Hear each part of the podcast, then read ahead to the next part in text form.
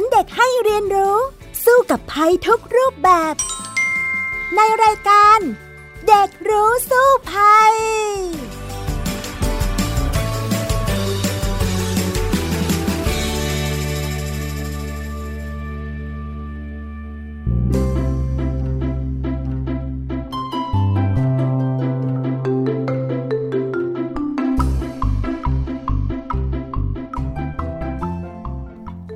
สวัสดีค่ะ คุณผู้ฟังคะ มาพบกันในรายการเด็กรู้สู้ภัยเช่นเคยค่ะ กับดิฉันดารินกำเนิดรัตน์นะคะ และวันนี้ไม่ได้มาคนเดียวแน่นอนมากับน้องฟีนิกซ์สุภาพบงกตวอกเมอร์ค่ะ สวัสดีค่ะฟีนิกซ์ค่ะสวัสดีค่ะพี่ดารินค่ะ ในวันนี้เด็กรู้สู้ภัยของเราเนี่ยเราจะมีเรื่องอะไรที่เด็กสนใจคะวันนี้ฟีนิกซ์สนใจเรื่องอะไรล่ะคะ วันนี้ฟีนิกซ์สนใจเกี่ยวกับเด็กพิเศษหรือว่าออทิสติกค่ะ เอ๊ะทำไมถึงสนใจเรื่องของน้องๆที่เป็นออทิสติกล่ะคะค่ะช่วงนี้ฟีนิกซ์กับคุณแม่ก็ตามข่าวเรื่องการศึกษาใช่ไหมคะคะก็จะได้ยินกันบ่อยอยู่แล้วเกี่ยวกับการบูลลี่ แล้วก็ไปเจอเด็กออทิสติกที่บางทีเขาจะถูกกลั่นแกล้งหรือว่ามีปัญหาทางสังคมในโรงเรียนบ้าง ก็เลยอยากจะยกมาเป็นประเด็นคำถามในวันนี้ค่ะ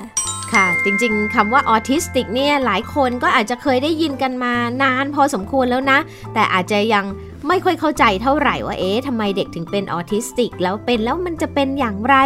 ความเรียนรู้ของเขาหรือว่าสติปัญญาของเขาเป็นอย่างไร เดี๋ยววันนี้เรามาพูดคุยกันละเอียดเลยในช่วงแรกของรายการนะคะ ช่วงรู้สู้ภัยค่ะ ช่วงรู้สู้ภัย เมื่อสักครู่น้องฟีนิกซ์เนี่ยได้เกริ่นไปแล้วนะว่า ได้ไปเห็นข่าวเกี่ยวกับเรื่องของเด็กออทิสติกเนี่ยโดนกลั่นแกล้ง หรือว่าโดนบูลลี่ในโรงเรียน เล่าให้ฟังหน่อยสิคะข่าวนี้เป็นอย่างไรล่ะคะ ก็คือข่าวก็นานมาสักพักแล้วค่ะ ประมาณว่ามีเด็กออทิสติก ระดับมัธยมเขาก็เข้าไปเรียน เสร็จแล้วก็จะมีกลุ่มเพื่อนที่มาบูลลี่เขาค่ะ เพื่อนเขาก็จะถ่ายคลิป แล้วก็ส่งไปให้คุณแม่ดูว่าเนี่ยเขาโดนบูลลี่ยังไง ซึ่ง พอฟินิกลองตามข่าวแล้วเนี่ยมันก็ไม่ใช่ข่าวเดียวค่ะ มันก็มีอีกหลาย ๆ ข่าวมากเลย อืมเวลาโดนแกล้งอย่างเงี้ยเขาโดนอย่างไรบ้างคะ เท่าที่เราเห็นในข่าวมาคะเท่าที่เห็นในข่าวนะคะ ก็อาจจะเป็นกลั่นแกล้งทาง แบบว่าดึงผมบ้างอะไรแบบนี้หรือว่าตะโกนใส่ oh, no. ทีนี้เนี่ยก็อาจจะทำให้น้องๆที่เป็นออทิสติกเนี่ยรู้สึกไม่ดีนะ ซึ่งที่จริงแล้วนะคะ พี่ดารินก็อยากจะเล่าให้ฟังนะว่า น้องที่เป็นออทิสติกเนี่ยตกลงเขาเป็นอย่างไรกันแน่นะ ดีไหมคะอะอันดับแรกเนาะเราก็มารู้จักกับเรื่องของการเป็นออทิสติกกันก่อน จริง ๆ แล้วเนี่ยเรารู้จักคำว่าออทิสติกมาเนี่ยก็ไม่นานนัก เองค่ะ อาจจะสักประมาณ 60-70 ปีมานี่เองนะคะ ที่แพทย์เนี่ยได้ได้ให้คำจำกัดความเรื่องของออทิสติกขึ้นมาฉะนั้นเนี่ยก่อนหน้านี้เราก็อาจจะไม่รู้จักหรอกว่าออทิสติกเนี่ยเป็นอย่างไรนะค่ะอ่าจริงๆแล้วเนี่ยค่ะคำว่าออทิสติกเนี่ยค่ะ มันมีรากศัพท์มาจากภาษากรีกเลยนะอ๋ออ่ามีมาจากคำว่า auto กับ self auto นะ เราก็รู้จักนะแปลว่าอัตโนมัติ ใช่ไหมแล้วก็ self คือตัวเอง หมายถึงว่าชอบแยกตัวอยู่ตามลำพังในโลกคนเดียว เหมือนเขาเนี่ยมีกำแพงใสๆกั้นอยู่ กับสังคมภายนอก ก็เลยทำให้น้องๆที่เป็นออทิสติกเนี่ยอาจจะมีความแตกต่างจากเด็กคนอื่นๆ พฤติกรรมทางสังคมกิจกรรมต่างๆ เนี่ยอาจจะแตกต่างไป ก็เลยอาจจะเสี่ยงนะที่จะโดนกลั่นแกล้งได้ค่ะอืมแล้วสาเหตุการที่เขากลายเป็นเด็กออทิสติกเนี่ยมันเกิดจากอะไรคะ จริง ๆ สาเหตุเนี่ยแพทย์ก็ยังไม่รู้แน่ชัดหรอกนะ แต่ว่าสมาคมจิตแพทย์อเมริกันเนี่ยค่ะเขาก็บอกว่าเอาละออทิสติกเนี่ยตอนนี้จากการที่เท่าที่ศึกษากันมาประมาณ 70 ปีเนี่ยสามารถแบ่งได้ว่าเขาจะมีอาการอยู่ 2 ประเภทหลักๆนั่นก็คืออย่างหนึ่งก็คือบกพร่องอย่างชัดเจนในเรื่องของการสื่อสารทางสังคม หมายความว่าการเข้าสังคมเนี่ยจะยากสักหน่อย อีกประเภทเนี่ยก็จะมีพฤติกรรมแบบ สนใจหรือกิจกรรมอะไรที่จำกัดซ้ำๆอย่างเงี้ยก็จะชอบแบบนั้น ฉะนั้นเนี่ยมันก็จะมีหลายรูปแบบด้วยกัน แล้วเขาก็บอกว่าเด็กที่เป็นออทิสติกเนี่ยจะมีความแตกต่างหลายแบบเลย ซึ่งมันมันไม่สามารถจะฟันธงไปได้เป๊ะๆอย่างเดียว เพียงแต่ว่าโดยทั่วไปเนี่ยเขาจะมีโรคส่วนตัวสูงนะ แต่ว่าไม่ได้แปลว่าคนโรคส่วนตัวสูงนี่จะเป็นออทิสติกนะคะค่ะอ่าแล้วเขาก็จะสนใจสิ่งแวดล้อมน้อยอย่างเงี้ยค่ะ อย่างเช่น มีบางอาการพี่ดารินก็เคยเจอน้องๆเป็นออทิสติกนะมาคุยกันอืมแล้วก็คุยกับเขาได้นะ แต่เขาจะมีอาการว่าไม่หันเรียกแล้วไม่หันเขาจะมีสมาธิมากกับสิ่งที่ทำใช่แล้วไม่ชอบสบตาเลยอ๋อออย่างพี่ดารินคุยกับน้องคนหนึงเป็นออทิสติกก็เออคุยเล่นกันบ่อยนะค่ะเขาก็จะไม่ให้สบตา ถ้าสบตาแล้วเขาจะรู้สึกไม่ดีอะไรแบบนี้อืมหรือว่าเขาก็จะไม่สนใจใคร ตอบโต้ไม่ค่อยเป็นค่ะ จินตนาการไม่เป็น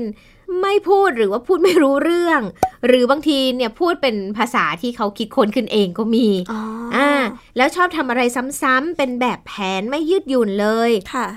หมกมุ่นอยู่เรื่องเดียว อย่างเงี้ยหรือบางคนก็จะมีอาการประมาณว่าหมุนตัวโยกตัวเขย่งเท้าสะบัดมือเล่นมือเล่นเสียงอะไรอย่างเงี้ยมอยู่คนเดียวชอบชอบเล่นคนเดียวอย่างนั้นล่ะ ก็คือเป็นสิ่งที่เรียกกันว่าเป็นเด็กออทิสติกนะคะค่ะซึ่งมันก็ยังไม่หาทางสรุปไม่ได้เลยว่าเอ๊ะมันเป็นไปได้จากสาเหตุอะไร แต่ว่าก็มีการคาดการณ์นะคะว่าตอนแรกเลยในสมัยแรก ๆ เนี่ยเขาคาดการณ์ว่า ออทิสติกอาจจะมาจากการเลี้ยงดูในลักษณะที่เย็นชา หรืออืมเรียกกันว่า refrigerator mother ซึ่งหมายความว่าชอบให้น้องดูทีวี ดูมือถืออะไรอย่างเงี้ย โดยที่ไม่ค่อยไปคุยกับเด็ก เด็กค่ะได้รับการสื่อสารทางเดียวมากไป ก็เลยจะเป็นออทิสติก แต่ต่อมาก็มีการค้นพบว่า การเป็นออทิสติกเนี่ยมันมีปัจจัยเชื่อมโยงด้านพันธุกรรมด้วย อาจจะมีความเชื่อมโยงกับโครโมโซม แล้วก็คาดว่าในอนาคตอันใกล้เนี่ยอาจจะชัดเจนมากขึ้น เพราะว่าตอนนี้นักวิทยาศาสตร์ก็ศึกษาอยู่นะว่าเอ๊ะมันมีความบกพร่องทางโครโมโซมอย่างไรอืมแต่เขาพบว่าในฝาแฝดเนี่ยถ้าแฝดเหมือนจะมียีนที่เหมือนกันใช่ไหมคะ มีโอกาสเป็นออทิสติกทั้งคู่สูงกว่าแฝดไม่เหมือนอย่างชัดเจนด้วยอ๋ออ่าแล้วเขาก็บอกว่ากลุ่มของคนที่เป็นออทิสติกเนี่ยจะมีคลื่นไฟฟ้าสมองที่ผิดปกติมากกว่ากลุ่มประชากรปกติค่ะเอ่อ การศึกษาเนี่ยเขาบอกว่ามันเป็นความผิดปกติในสมองแหละนะ แล้วก็มีสารเคมีบางอย่างในเลือดที่สูงขึ้น อย่างที่ไม่สามารถอธิบายได้ ซึ่งมันมีชื่อว่าเซโรโทนิน อันนี้นะคะ ก็เลยทำให้เขาเนี่ยมีอาการเป็นออทิสติกแบบค่ะนี้ค่ะแสดงว่าก็ไม่ได้เป็นตั้งแต่เกิดเท่านั้นใช่ไหมคะ อะ มันจะมีอย่างนี้ด้วยนะว่าบางคนน่ะคิดว่าลูกตัวเองน่ะเป็นออทิสติก แต่เขามีอาการที่เรียกกันว่าออทิสติกเทียมด้วยอืมเป็นคือยังไงคะ คือออทิสติกนี่นะ จะเป็นอย่างที่พี่ดารินเล่าให้ฟังแล้ว แล้วก็ในการรักษาเนี่ยรักษาให้หายขาดเลยอะยังทำไม่ได้ แต่ออทิสติกเทียมเนี่ยรักษาให้หายขาดได้อ่าซึ่งพฤติกรรมเนี่ยเขาบอกว่าเด็กที่เป็นเนี่ยจะคล้ายๆออทิสติกนั่นแหละ แต่ว่าเป็นเด็กที่ขาดการกระตุ้นในการสื่อสารสองทาง อันเนี้ยมาจากการเลี้ยงดูเลยล่ะค่ะ เนื่องจากว่าคุณพ่อคุณแม่เนี่ยขาดการปฏิสัมพันธ์กับลูก เช่นไม่พูดคุยด้วยไม่เล่นกับลูก ให้ลูกเล่นอุปกรณ์อย่างแท็บเล็ตสมาร์ทโฟน ซึ่งสื่อสารทางเดียวเนี่ยมากเกินไปค่ะเลยมีผลต่อพฤติกรรมในการพัฒนาทางสังคมของเขานะคะอืมอ่าฉะนั้นเนี่ยออทิสติกเทียมเนี่ยคือเรื่องของการขาดการกระตุ้น มาจากการเลี้ยงดูนั่นเอง ซึ่ง อะเวลาจะดูว่าเอ๊ะเด็กเป็นหรือเปล่าเนี่ยนะเขาบอกว่าลองเช็คดูได้ 6 เดือนเด็กจะไม่ยิ้มหรือไม่แสดงอารมณ์สนุกสนาน อันเนี้ยเอ๊ะแปลกๆละ 9 เดือนไม่มีการส่งเสียงยิ้มหรือมีสีหน้าตอบโต้กลับคุณแม่คุณพ่อเลย อันนี้เอ๊ะต้องต้องสังเกตแล้วนะค่ะพออายุครบ 12 เดือน เรียกชื่อไม่หันไม่เล่นน้ำลาย อันนี้ก็ไม่ใช่ละ แล้วพอ 18 เดือนเนี่ยไม่มีการเล่นสมมุติง่าย ๆ ไม่มีการใช้ภาษาพูดร่วมกับภาษาท่าทาง อันนี้เนี่ยเป็นลักษณะที่เข้าข่ายเสี่ยงเป็นออทิสติกนะคะ ซึ่งจะต้องไปให้แพทย์ผู้เชี่ยวชาญ ด้านการพัฒนาการเด็กเนี่ยช่วยตรวจสอบดูว่าค่ะเอ๊ะ เป็นไม่เป็นอย่างไร ทีนี้เนี่ยเวลาเลี้ยงลูกที่เราจะไม่อยากให้เขาเป็นออทิสติกเทียมเนี่ย เราก็จะต้อง พูดคุยกับลูกบ่อยๆขึ้น เพราะมันมาจากการที่ไปให้เขาไปดูทีวี หรือว่าไปเล่นแท็บเล็ตเล่นมือถือมากเกินไปไงอืมถ้าให้เขามีสังคมรู้จักการสื่อสาร พ่อแม่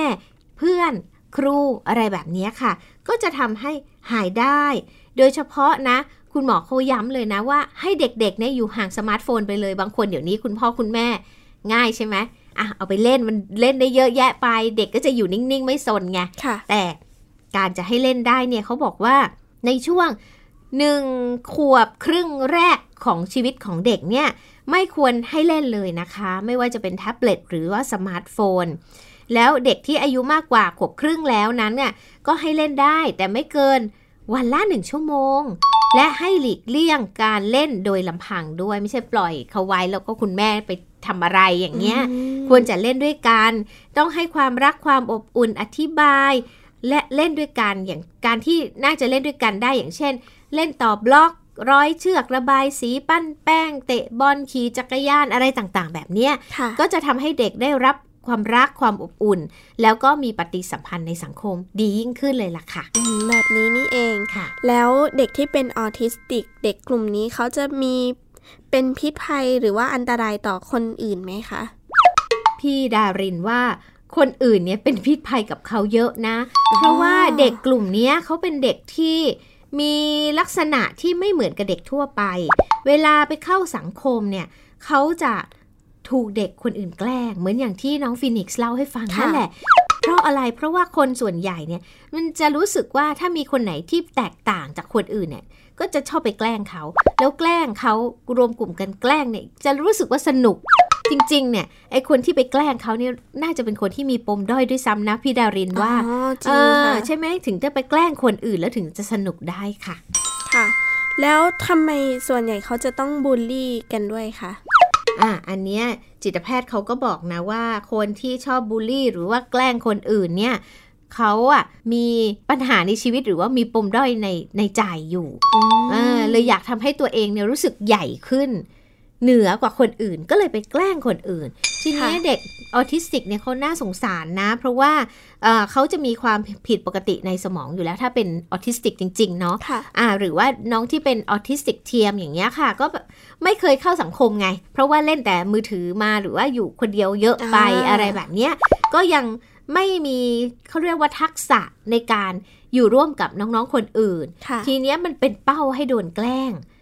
แกล้งแล้วเขาก็จะเกิดความรู้สึกไม่ดีเลย ซึ่งไม่ได้แปลว่า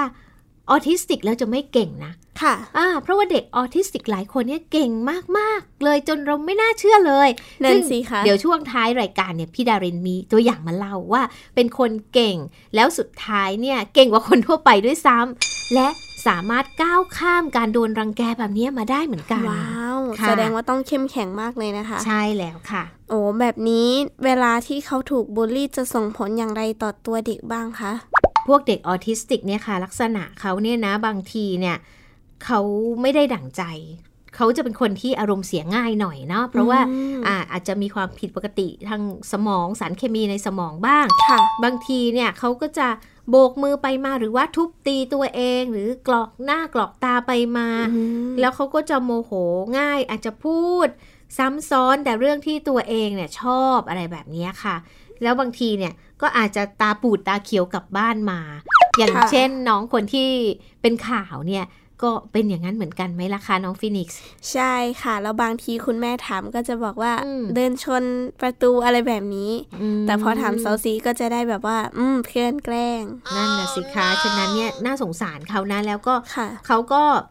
ไม่ค่อยกล้าพูดด้วยไงหรือบางทีในการสื่อสารของเขาอะค่อนข้างจำกัดใช่ไหมฉะนั้นเนี่ยจะไม่ใช่ว่าเพื่อนมาแกล้งตีเราแล้ว เขาจะวิ่งไปฟ้องครูเขาก็จะไม่เป็นอย่างนั้น เพราะใช่เขาชอบอยู่กับตัวเองนั้นน่าสงสารเขามากเลยล่ะค่ะ ใช่ค่ะเราก็ต้องมีความเข้าใจด้วยใช่ไหมคะ ใช่ว่าเป็นอย่างไรอืมจริง ๆ น้องฟินิกซ์เองเนี่ยเคยมีเพื่อนเป็นออทิสติกบ้างไหมคะ มีค่ะเคยมี อ่า เป็นยังไงบ้างเล่าให้ฟังหน่อย ก็คุยกันปกติค่ะ เพื่อนของฟินิกซ์ที่เป็นออทิสติกก็จะแบบว่าเป็น ออทิสติกที่สามารถเข้าสังคมได้อืมก็จะคุยกันรู้เรื่อง แล้วก็ถ้าเราจะเย็นๆจริง ๆ เราก็เป็นเพื่อนกับเขาได้ค่ะ เออทำไมต้องใจเย็นๆคะ เพราะว่าบางทีเนี่ย เวลาที่เราคุยอะไรกับเขาค่ะค่ะ ถ้าเรื่องที่เขาไม่ถนัดอะไรแบบเนี้ยอืมเขาอาจจะมีการโต้ตอบที่ช้าหน่อยอ๋อซึ่งถ้าจุดนั้นน่ะมันไม่เป็นปัญหาเราก็เป็นเพื่อนกันได้ค่ะอ๋อ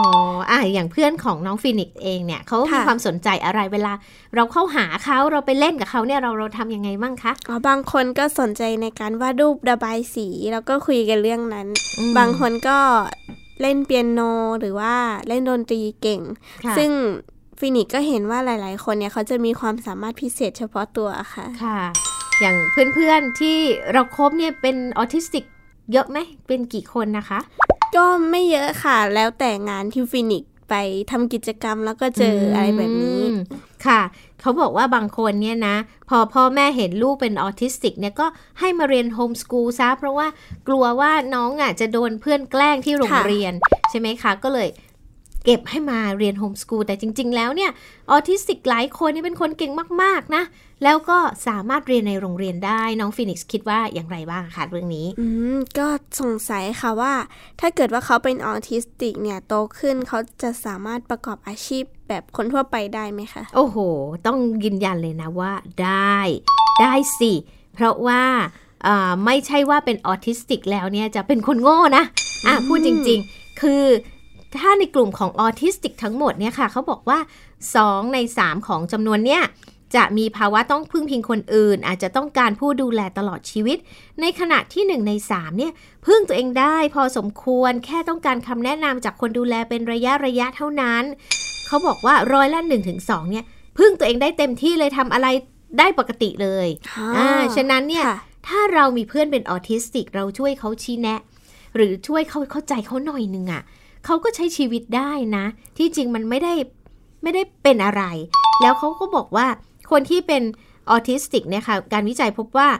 ระดับปัญญาหรือว่า IQ เนี่ยนะ ถ้าต่ำกว่า 50 เนี่ยเขาอาจจะมีอาการชักด้วยอ๋อออ่าฉะนั้นเนี่ยให้เห็นใจเขาหน่อยอย่าไปแกล้งเขามาก เดี๋ยวเขามีอาการชักค่ะขึ้นมา มันจะไม่ดีใช่ไหม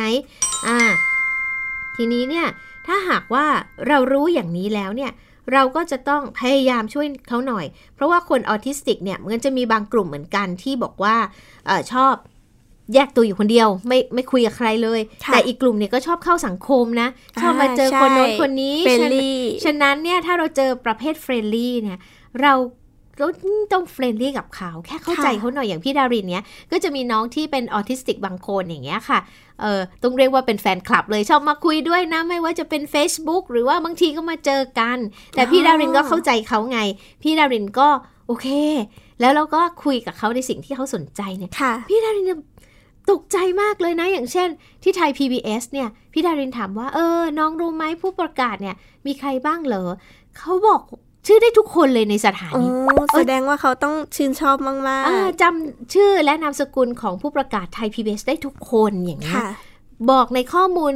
ที่เราไม่อยากจะเชื่อเลยว่าเขารู้ด้วยนะ อะไรแบบนี้อะเพียงแต่ว่าเวลาคุยกับเขาอะอย่าไปสบตา เพราะว่าสบตาแล้วน้องเขาจะรู้สึกอึดอัดทันทีอะไรอย่างเงี้ยค่ะ เออก็นั่งคุยกับเขาไปก็เออสนุกดีเหมือนกันค่ะแบบนี้นะพี่ดารินว่าเราเนี่ยก็จะมีจิตใจเมตตาแล้วก็เอื้อเฟื้อกับคนที่ ไม่ไม่ปกติหรือว่ามีอาการออทิสติกได้ แล้วเขาก็อืมบางทีเขาเก่งกว่าเราเยอะเลยนะ จริงค่ะค่ะ แล้วคนกลุ่มนี้เนี่ย เรียกว่ารวมอยู่ในเด็กพิการไหมคะจริง ๆ พี่ดารินไม่อยากเรียกเขาว่าเด็กพิการ เพราะอืมเยอะมากที่เป็นคนเก่ง บางคนเนี่ยเรียกว่าเป็นอัจฉริยะด้วยซ้ำไปนะค่ะอ่าฉะนั้นแล้วเนี่ยจะไปเรียกเขาว่าพิการเนี่ย คงไม่ได้นะคะ อือืมม ก็มีบางคนที่เข้าใจว่าเด็กออทิสติกเนี่ยก็เป็นเด็กพิการอ่าแต่จริงๆฟินิกซ์ก็ว่าเขาก็เป็นเด็กปกติค่ะ ใช่ แค่เขามีความบกพร่องที่ไม่เหมือนเราบางส่วนเท่านั้นเอง แต่ทีนี้เนี่ยเดี๋ยวเราไปคุยกันต่อดีไหมว่า เอ๊ะน้องที่เป็นออทิสติกเนี่ยเขาเนี่ยไม่ใช่แค่ ไม่พิการแค่บกพร่องแล้ว บางคนเนี่ยเป็นอัจฉริยะของโลกด้วยนะอ๋อออ่าแล้วถ้าหากว่าเราเจอกับเขาอย่างนี้เนี่ย เราจะช่วยเขาได้อย่างไร หรือเป็นอย่างไรกันบ้าง เดี๋ยวไปคุยกันต่อในช่วงรู้แล้วรอดเลยค่ะ ช่วง รู้แล้ว